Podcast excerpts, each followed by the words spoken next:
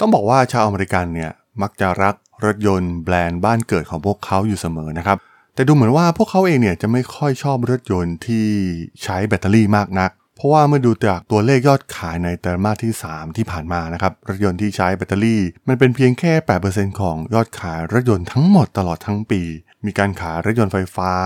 ที่ไม่รวมรถยนต์ไฮบริดเนี่ยน้อยกว่า 1 ล้านคันในอเมริกานะครับซึ่งน้อยกว่ายอดขายในยุโรป และตามการสำรวจความคิดเห็นที่ตีพิมพ์ในเดือนกรกฎาคมโดย Pew Research Center นะครับ มีเพียง 2 ใน 5 ของชาวอเมริกันเท่านั้นนะครับ ที่จะพิจารณาซื้อรถยนต์ไฟฟ้า แม้ว่าเครือข่ายสถานีชาร์จของพวกเขาเองเนี่ย ก็มีการขยายตัวอย่างต่อเนื่องนะครับ แถมยังมีรถยนต์ EV เข้ามาทำตลาดให้เลือกมากมายก็ตามทีนะครับ แต่ว่าการเปลี่ยนผ่านจากการใช้รถยนต์เครื่องยนต์สันดาปไปสู่รถยนต์ไฟฟ้า ในสหรัฐอเมริกาเองเนี่ยดูเหมือนจะตามหลังประเทศจีนอยู่ค่อนข้างมากนะครับ เรื่องราวเรื่องนี้มีความน่าสนใจอย่างไรนะครับ ไปรับฟังกันได้เลยครับผม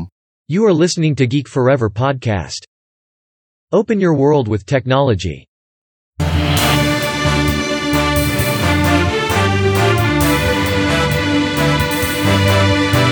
This is Geek Daily. สวัสดีครับ ผม ด.ดล ธราดล จาก ด.ดล็อกนะครับ และนี่คือรายการ Geek Daily นะครับ รายการที่มาอัปเดตข่าวสารวงการธุรกิจ เทคโนโลยีที่มีความน่าสนใจนะครับ วันนี้มาพูดถึงข่าวในแวดวง EV กันอีกครั้งหนึ่งนะครับ ก็ต้องเรียกได้ว่า ตอนนี้มันก็ได้กลายเป็นกระแสไปแทบจะทั่วทั้งโลกนะครับกับการที่ผู้ใช้รถยนต์เนี่ยต่างเริ่มหันมาสนใจรถยนต์ไฟฟ้าเพิ่มมากขึ้นนะครับ โดยเฉพาะการที่เริ่มมีเครือข่ายสถานีชาร์จ ในหลายๆประเทศนะครับแม้กระทั่งในประเทศไทยเองเนี่ยกระแสมันก็เริ่มบูมขึ้นมาอย่างเห็นได้ชัดนะครับ ยอดขายเนี่ยเติบโตเยอะมากๆนะครับแทบจะ โตมากที่สุดในแถบอาเซียนเลยด้วยซ้ำเพราะฉะนั้นมันไม่ใช่เรื่องน่าแปลกใจนะครับ ว่าทำไมแบรนด์จากประเทศจีนเองเนี่ยก็แห่กันมาเข้ามาลงทุน เข้ามาเปิดตัวรถรุ่นใหม่ๆ ในประเทศไทยกันเยอะมากๆนะครับแล้วก็สามารถสร้างยอดขายได้ค่อนข้างดีนะครับซึ่งจะเห็นได้ว่าปัจจัยสำคัญปัจจัยหนึ่งครับก็คือเรื่องของอินฟลูเอนเซอร์ที่อยู่ตามโลกออนไลน์ต่างๆนะครับก็ มีการรีวิวรถโดยเฉพาะรถยนต์ไฟฟ้ากันเป็นว่าเล่นเลยนะครับตอนนี้กลายเป็นว่าช่อง YouTube หลาย ๆ ช่องนะครับที่ไม่ใช่เป็นช่องรถยนต์เนี่ยก็หันมารีวิวรถยนต์เพิ่มมากขึ้นนะครับโดยเฉพาะกลุ่มที่ทำช่องเกี่ยวกับสินค้าอิเล็กทรอนิกส์มือถืออุปกรณ์คอมพิวเตอร์ต่างๆนะครับก็หันมารีวิวรถยนต์กันมากขึ้นนะครับโดยเฉพาะรถยนต์ไฟฟ้า เพราะว่า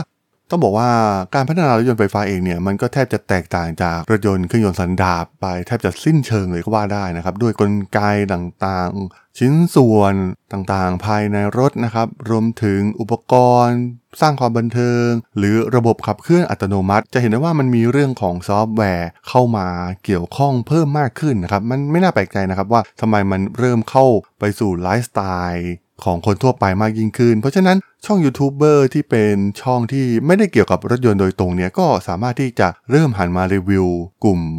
รถยนต์ EV ใหม่ ๆ เหล่านี้ได้ เพราะว่าบางทีเนี่ยมันก็ไม่ได้ใช้ความรู้รถยนต์แบบหนักๆ เหมือนเมื่อก่อนอีกต่อไปนะครับ เพราะว่าชิ้นส่วนหลาย ๆ ส่วนของเครื่องยนต์เองเนี่ยมันก็ถูกตัดทอนออกไปนะครับ มีเพียงส่วนประกอบสำคัญไม่กี่ส่วนเพียงเท่านั้นนะครับที่คอยขับเคลื่อน รถยนต์ที่เป็นรถยนต์ไฟฟ้า คราวนี้มาพูดถึงหัวข้อที่จะคุยกันในวันนี้นะครับเรื่องของตลาดรถยนต์ไฟฟ้าในอเมริกาเอง ต้องเรียกได้ว่ามันไม่ได้เติบโตไม่ค่อยคึกคักเหมือนในหลายประเทศนะครับเมื่อเทียบกับประเทศอย่างจีนเอง หรือว่าในเซาท์อีสเอเชียนะครับที่ดูเหมือนว่ากระแสของรถยนต์ไฟฟ้าเองเนี่ยจะมีความคึกคักมากกว่านะครับยอดขายเนี่ยก็ไม่ได้พุ่งสูงมากนะครับอย่างที่กล่าวไปมีเพียงแค่ 8%ของยอดขายรถยนต์ทั้งหมดของอเมริกาเท่านั้นนะครับที่เป็นรถไฟฟ้า ยอดรวมเนี่ยน้อยกว่า 1 ล้านคัน ซึ่งก็ถือว่าเป็นตัวเลขที่น้อยกว่าที่หลายๆ คนคาดคิดนะครับเมื่อเทียบกับอีกหลายๆประเทศ ลองมาเทียบทางฝั่งจีนนะครับ ตอนนี้เนี่ยกลายเป็นว่าโอ้โห ลูกค้าชาวจีน ซื้อกันเพิ่มขึ้นถึง 4 เท่านะครับ ในช่วงเดือนกรกฎาคมถึงเดือนกันยายนที่ผ่านมา การเกิดขึ้นของแบรนด์รถยนต์จากประเทศจีนใหม่ ๆ มากมายนะครับ แล้วก็ที่สำคัญราคาถูกมากๆด้วยนะครับ ทำให้กระแสรถยนต์ไฟฟ้าในประเทศจีนเนี่ยมันบูมขึ้นมามากนะครับ ทุกคนสามารถเข้าถึงรถยนต์ไฟฟ้าจากประเทศจีนได้ แม้กระทั่งการนำเข้ามาขายในประเทศอย่างประเทศเราเองเนี่ยก็ราคาก็ไม่ได้สูงมากนักนะครับ แถมมีเครดิตในการลดภาษีจากรัฐบาลในการอุดหนุนเพิ่มอีกด้วยนะครับทำให้ตอนนี้เนี่ยมันเริ่มที่จะแข่งขันเรื่องของราคานะครับโอ้โหแม้กระทั่งแบรนด์อย่างเทสลาเองเนี่ยก็ต้องหันมาลดราคาสู้กับรถยนต์จากประเทศจีน ในประเทศอเมริกาเองนะครับแบรนด์อย่าง GM หรือ General Motors เองเนี่ยขายรถยนต์ EV ได้เพียงแค่ 20,000 คันเพียงเท่านั้นนะครับ แถมรถยนต์ EV เองเนี่ยก็ค้างสต็อกอยู่มากนะครับ มันแสดงให้เห็นเทรนด์ที่ชัดเจนมากๆนะครับว่า ชาวอเมริกันเองเนี่ย ตลาดของพวกเขาเองก็ไม่ได้คึกคักเหมือนที่หลายๆ คนคาดคิดนะครับ รถยนต์ไฟฟ้าเนี่ยก็ยังคงเป็นเพียงแค่เรื่องของความอยากรู้อยากเห็นของประชาชนชาวอเมริกันเท่านั้นนะครับ บางคนอยากทดลองใช้งานไม่ได้นำมาใช้เป็นหลักเหมือนในอีกหลาย ๆ ประเทศนะครับ ที่ตลาดนี้เนี่ยกำลังเติบโตเข้ามากัดกินส่วนแบ่งการตลาดของรถยนต์เครื่องยนต์สันดาปเพิ่มมากขึ้นนะครับเราจะเห็นได้อย่างชัดเจนนะครับแม้กระทั่งในประเทศไทยการเปิดตัวรถยนต์รุ่นใหม่ของฝั่งรถยนต์ที่เป็นเครื่องยนต์สันดาปหรือว่ารถยนต์ไฮบริดเองก็ตามนะครับ กระแสมันไม่แรงเท่า การเปิดตัวรถยนต์ EV นะครับ เพราะว่าเปิดมาทีนึง โอ้โห ฟีเจอร์ต่างๆ คุณสมบัติแทบจะทุกอย่างนะครับ มันดูดีไปหมดนะครับ แล้วก็มีการโฆษณาสร้างการรับรู้จากเหล่าอินฟลูเอนเซอร์นะครับ ซึ่งหลายแบรนด์ก็ใช้อินฟลูเอนเซอร์ในการโปรโมทแบรนด์รถยนต์ของพวกเขาทำให้กระแสเนี่ยมันค่อนข้างบูมขึ้นมาอย่างรวดเร็วมากๆซึ่งในตลาดสหรัฐอเมริกานะครับด้วย demand ความต้องการที่ ต่ำกว่าการคาดการณ์เนี่ยก็ทำให้บริษัทผู้ผลิตรถยนต์ชาวอเมริกันเนี่ยต้องมีการปรับแผนในเรื่องการลงทุนกับเครื่องยนต์ไฟฟ้าใหม่กันเลยทีเดียวนะครับในเดือนตุลาคมเนี่ยฟอร์ดได้ประกาศว่าจะชะลอการลงทุนในรถยนต์ EV นะครับที่มีมูลค่าสูงถึง 12,000 ล้านดอลลาร์ ในเดือนเดียวกันเนี่ย GM เลื่อนแผนการในการลงทุนกว่า 4,000 ล้านดอลลาร์ในการแปลงโรงงานที่มีอยู่นะครับ ให้กลายเป็นโรงงานสำหรับผลิตรถกระบะไฟฟ้า ซึ่งถือได้ว่าเป็นสัญลักษณ์ของรถยนต์อเมริกันเลยก็ว่าได้นะครับ รวมถึงยังยกเลิกเป้าหมายนะครับในการผลิตรถยนต์ EV ที่จะผลิตให้ได้ 1 0 0 0 0แสนคันในครึ่งหลังของปีนี้นะครับ และยังไม่ได้กำหนดเป้าหมายใหม่แต่อย่างใดนะครับว่าจะผลิตออกมากี่คันกันแน่ รวมถึงบริษัทผู้ผลิตแบตเตอรี่ที่มีการร่วมมือกับ บริษัทผลิตรถยนต์ของอเมริกันในการสร้างโรงงานแบตเตอรี่ในอเมริกาเนี่ยก็เริ่มระมัดระวังในการลงทุนมากยิ่งขึ้นนะครับในเดือนกันยายนที่ผ่านมานะครับ SK Battery จากเกาหลีเนี่ยก็ได้มีการปลดพนักงานมากกว่า 100 คน และลดกำลังการผลิตที่โรงงานในจอร์เจีย ในเดือนพฤศจิกายน บริษัท LG Energy ซึ่งเป็นบริษัทเกาหลีใต้เช่นเดียวกันนะครับ ประกาศว่าจะเลิกจ้างพนักงาน 170 คนที่โรงงานในมิชิแกน ซึ่งทั้งหมดจะเห็นได้ว่ามันเป็นอุปสรรคต่อการเปลี่ยนผ่านนะครับ จากรถยนต์ที่ใช้เครื่องยนต์สันดาปไปเป็นรถยนต์ที่ขับเคลื่อนด้วยพลังงานไฟฟ้าในอเมริกานะครับ ซึ่งมันส่งผลกระทบต่อความสามารถของอุตสาหกรรมรถยนต์ของพวกเขาด้วยเช่นกันนะครับ เพราะว่าตอนนี้เนี่ยเทรนด์มันชัดเจนว่ามันมีการเปลี่ยนผ่านไปแล้วนะครับรวมถึงนโยบายของรัฐบาลอเมริกาเองก็ตามนะครับ ที่พยายามลดก๊าซคาร์บอนของประเทศเอง และ รถยนต์ส่วนบุคคลเนี่ยก็คิดเป็นหนึ่งใน 5 ของปริมาณการปล่อยก๊าซคาร์บอนโดยรวมของอเมริกา มันมีอุปสรรคที่น่าสนใจนะครับที่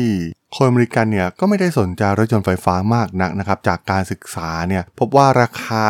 ขายของรถยนต์ EV โดยเฉลี่ยในอเมริกาเนี่ยขายกันอยู่ที่ราคาประมาณ 52,000 ดอลลาร์นะครับซึ่งราคานี้เองเนี่ยก็ไม่ได้แตกต่างจากรถยนต์เครื่องยนต์สันดาปที่มีราคาเฉลี่ยอยู่ที่ประมาณ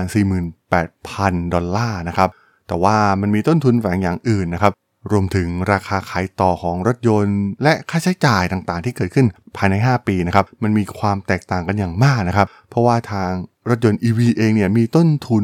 65,000 ดอลลาร์นะครับ สูงกว่ารถยนต์ที่ใช้เครื่องยนต์สันดาปเนี่ย 9,000 ดอลลาร์เพราะว่ามันก็มีปัจจัยหลาย ๆ อย่างนะครับที่เข้ามาเกี่ยวข้อง เช่น การที่ต้องติดตั้งชาร์จเจอร์ ที่บ้านนะครับ ซึ่งในอเมริกาเนี่ยมีราคาแพง รวมถึงค่าประกันภัยที่สูงกว่ามากๆนะครับ และปัจจัยที่สำคัญอีกอย่างหนึ่งนะครับ เมื่อเทียบกับในยุโรปและจีน ราคาน้ำมันที่ถูกมาก ๆ ในอเมริกาเนี่ยก็ทำให้ผู้คนเนี่ยก็ยังไม่สนใจรถยนต์ EV มากนักนั่นเองนะครับ แม้จะมีเครดิตภาษีนะครับส่วนลดคล้ายๆกับที่รัฐบาลไทยทำนะครับ ของอเมริกาเนี่ยก็จะอยู่ราวๆ7,500 ดอลลาร์นะครับสำหรับการซื้อรถยนต์ EV แต่ว่า มันก็มีข้อจำกัดนะครับ เพราะว่ามันใช้ได้กับเฉพาะรถที่มีแบตเตอรี่ที่ผลิตหรือประกอบในอเมริกาเหนือเพียงเท่านั้นนะครับ หรือมีแร่ธาตุสำคัญอย่างน้อยบางส่วนนะครับ ที่มาจากประเทศที่มีการตกลงการค้าเสรีกับประเทศอเมริกา ซึ่งมันสร้างความยุ่งยากหลาย ๆ ส่วนนะครับ รวมถึงผู้ซื้อเนี่ยจำเป็นต้องยื่นแบบฟอร์ม พร้อมกับแบบแสดงรายได้ที่เสียภาษีของรัฐบาลกลางเพียงเท่านั้นนะครับ มันมีปัญหาอีกหลายส่วนนะครับ ไม่ว่าจะเป็นเรื่องของคุณภาพของรถนะครับ รวมถึงเทคโนโลยีที่มันก้าวหน้าอย่างรวดเร็วมากๆนะครับแป๊บๆก็ตกรุ่นนะครับแป๊บๆราคาตกนะครับเราจะเห็นด้ว่าโอ้โหหลายๆแบรนด์เนี่ยลดราคากันแบบโอ้โหรายเดือนเลยด้วยซ้ำนะครับในบางแบรนด์ทำให้ผู้ซื้อบางคนเนี่ยต้องชะลอการตัดสินใจในการซื้อนะครับ และที่สำคัญบริษัทวิจัยเนี่ยก็พบว่ารถ 7 ใน 10 รุ่นที่มีปัญหาพื้นฐานมากที่สุดนะครับ เช่น ปัญหา ของมือจับประตูเนี่ยส่วนใหญ่เนี่ยจะเป็นรถยนต์ EV รถยนต์ EV ที่ราคาถูกๆเนี่ยก็ไม่ได้หาได้ง่ายๆนะครับโดยเฉพาะที่มีราคาต่ำกว่า 30,000 ดอลลาร์นะครับเพราะว่าตอนนี้เนี่ยผู้ผลิตแบรนด์รถยนต์อเมริกันอย่างเท s l a ซึ่งเป็นผู้นำเทคโนโลยี EV เนี่ยมุ่งเน้นไปที่การผลิตรถยนต์ EV ระดับพรีเมียมนะครับที่มีกำไรสูง แทนที่จะผลิตรถยนต์ขายสำหรับกลุ่มแมสเหมือนในแบรนด์รถยนต์ของประเทศจีนนะครับ แบรนด์ของญี่ปุ่นเองเนี่ยก็มีปัญหานะครับ โดยเฉพาะยักษ์ใหญ่จากญี่ปุ่นอย่าง Honda เพิ่งยกเลิกโครงการร่วมทุน 5,000 ล้านดอลลาร์ เพื่อสร้างรถยนต์ EV ราคาประหยัดไปนะครับ ในขณะที่รถยนต์ EV จากประเทศจีนที่มีคุณภาพและราคาถูก เช่นของ BYD ที่เรียกได้ว่าผลักดันให้จีนกลายเป็นตลาด EV ที่ใหญ่ที่สุดในโลก รวมถึงบุกหนักมากๆ ในแถบยุโรปนะครับกลับถูกกีดกันออกจากอเมริกาด้วยเรื่องของภาษี รวมถึงอุปสรรคอื่นๆ ปัญหาเรื่องภูมิรัฐศาสตร์ต่างๆนะครับ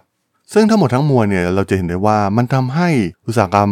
ยานยนต์ของอเมริกาที่จะมีการเปลี่ยนผ่านไปสู่รถยนต์ EV เนี่ยเกิดปัญหามากๆนะครับการที่ผู้บริโภคก็ไม่ได้ต้องการรถยนต์ EV มากนักนะครับ รวมถึงการที่ราคารถยนต์เนี่ยปรับตัวลงอย่างมากนะครับ เพื่อกำจัดสินค้าคงคลังต่างๆ ตัวอย่างเทสลาเองเนี่ยก็ลดราคาหลายครั้งในปีที่ผ่านมานะครับ ผู้ผลิตรถยนต์ EV เนี่ยให้ส่วนลดเฉลี่ยเกือบ 10%นะครับสำหรับรถยนต์ EV ของพวกเขา ซึ่งถือว่าเป็นตัวเลขมากกว่าเป็น 2 เท่านะครับ เมื่อเทียบกับรถยนต์เครื่องยนต์สันดาปมันทำให้บริษัทของพวกเขาเนี่ยมีความยากลำบากมากขึ้นนะครับในการทำกำไรจากรถยนต์ EV Ford เองเนี่ยสูญเสียกำไรไปเป็นจำนวนมากนะครับต่อรถยนต์ EV ทุกคันที่ขาย ซึ่งเมื่อเปรียบเทียบกับกำไรสุทธิเฉลี่ยประมาณ 2,500 ดอลลาร์ต่อคันนะครับสำหรับรถยนต์เครื่องยนต์สันดาปมันจะเห็นได้ว่ามันทำให้แรงจูงใจของพวกเขาในการพัฒนารถยนต์ EV เนี่ยน้อยลงไปนะครับรวมถึงการขาดทุนอย่างต่อเนื่องเนี่ยมันทำให้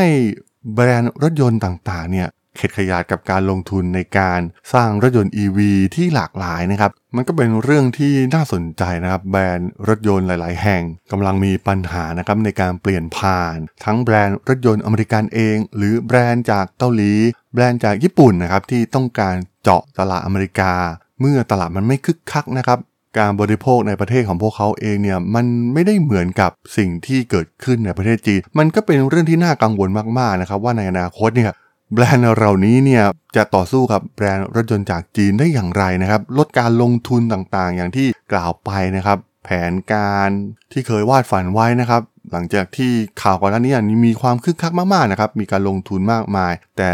เราได้เห็นแล้วนะครับว่าสุดท้ายเนี่ยมันก็ไม่ได้เกิดขึ้นจริงนะครับ มีการลงทุนไปเพียงแค่บางส่วนเพียงเท่านั้นนะครับ แล้วก็ต้องปรับลดตัวเลขยอดขายรถยนต์ EV ลงไปนะครับ จากที่คาดการไว้ ซึ่งน้อยลงไปมากเลยทีเดียวนะครับ ก็ต้องบอกว่าอเมริกาเองเนี่ยเป็นฐานที่มั่นของแบรนด์ รถยนต์ใหญ่ๆหลายๆแบรนด์นะครับที่เคยได้รับส่วนแบ่งการตลาดเยอะมากๆ แล้วก็สร้างรายได้ให้กับพวกเขามากๆนะครับไม่ว่าจะเป็นแบรนด์จากอเมริกาเอง แบรนด์จากเกาหลีใต้ แบรนด์จากญี่ปุ่นเองนะครับแต่ตอนนี้สถานการณ์กลายเป็นว่าตลาดมันกำลังนิ่งอยู่นะครับ แล้วก็ รอคอยอะไรหลายอย่างนะครับ ตัวอย่างเช่น มีการคาดการณ์ว่าบริษัทจากอเมริกาหลายแห่งเนี่ยจะเปิดตัวแพลตฟอร์มใหม่นะครับที่ออกแบบสำหรับรถยนต์ EV โดยเฉพาะนะครับไม่จำเป็นต้องใช้โรงงานเดิมๆนะครับเพื่อที่จะทำการแทรกแบตเตอรี่ลงไปในรถยนต์ที่ใช้น้ำมันเหมือนเดิมนะครับ มันเป็นข้อได้เปรียบอยู่แล้วนะครับของแบรนด์จากจีนเอง เพราะว่าพวกเขาเริ่มต้นมากับรถยนต์ไฟฟ้าเลยนะครับไม่ต้องมีการเปลี่ยนผ่านแต่อย่างใด ต้นทุนของพวกเขาเนี่ยมันจะต่ำกว่าอย่างเห็นได้ชัดนะครับเพราะฉะนั้นเราเห็นได้ว่าแบรนด์อย่างเทสลาเองเนี่ยมันพอจะสู้ได้นะครับแต่ในระยะยาวเนี่ยก็ไม่รู้ว่าจะสู้ได้ยืดยาวขนาดไหนนะครับถ้าแข่งกันในเรื่องของสงครามราคาจริง และถ้าวันหนึ่งเนี่ย เรื่องของการกีดกันทางการค้าเนี่ยมันหมดไปนะครับ มีการเจรจาการลงตัวเมื่อไหร่ โห ไม่อยากคิดสภาพเลยครับว่าตอนนั้นเนี่ยแบรนด์รถยนต์จากประเทศจีนเนี่ยจะแห่กันเข้ามาทำตลาดในอเมริกาแล้วก็บุกยึดครองตลาดได้แบบเบ็ดเสร็จ เหมือนในหลาย ๆ ประเทศที่พวกเขาเคยทำสำเร็จมาแล้ว นั่นเองครับผมสำหรับเรื่องราวของตลาดรถยนต์ EV ในอเมริกาใน EP นี้ผมก็ต้องขอจบไว้เพียงเท่านี้ก่อนนะครับ สำหรับเพื่อนๆที่สนใจเรื่องราวทางธุรกิจเทคโนโลยีและวิทยาศาสตร์ใหม่ๆ ที่มีความน่าสนใจก็สามารถติดตามมาได้นะครับ ทางช่อง Geek Forever Podcast ตอนนี้ก็มีอยู่ในแพลตฟอร์มหลักๆ ทั้ง Podbean Apple Podcast Google Podcast Spotify YouTube แล้วก็จะมีการอัปโหลดลงแพลตฟอร์ม Blockdit ในทุกๆ ตอนอยู่แล้วด้วยนะครับ ถ้ายังไงก็ฝากกด Follow ฝากกด Subscribe กันด้วยนะครับ แล้วก็ยังมีช่องทางหนึ่งในส่วนของ Line แอดที่ a d t h a d o n t h a R A D H O L สามารถแอดเข้ามาพูดคุยกันได้นะครับ ผมก็จะส่งสาระดีๆ พอดแคสต์ดีๆ ให้ท่านเป็นประจำอยู่แล้วด้วยนะครับ ถ้าอย่างไงก็ฝากติดตามทางช่องทางต่างๆ กันด้วยนะครับสำหรับใน EP นี้เนี่ยผมต้องขอลากันไปก่อนนะครับ เจอกันใหม่ใน EP หน้านะครับผม สวัสดีครับ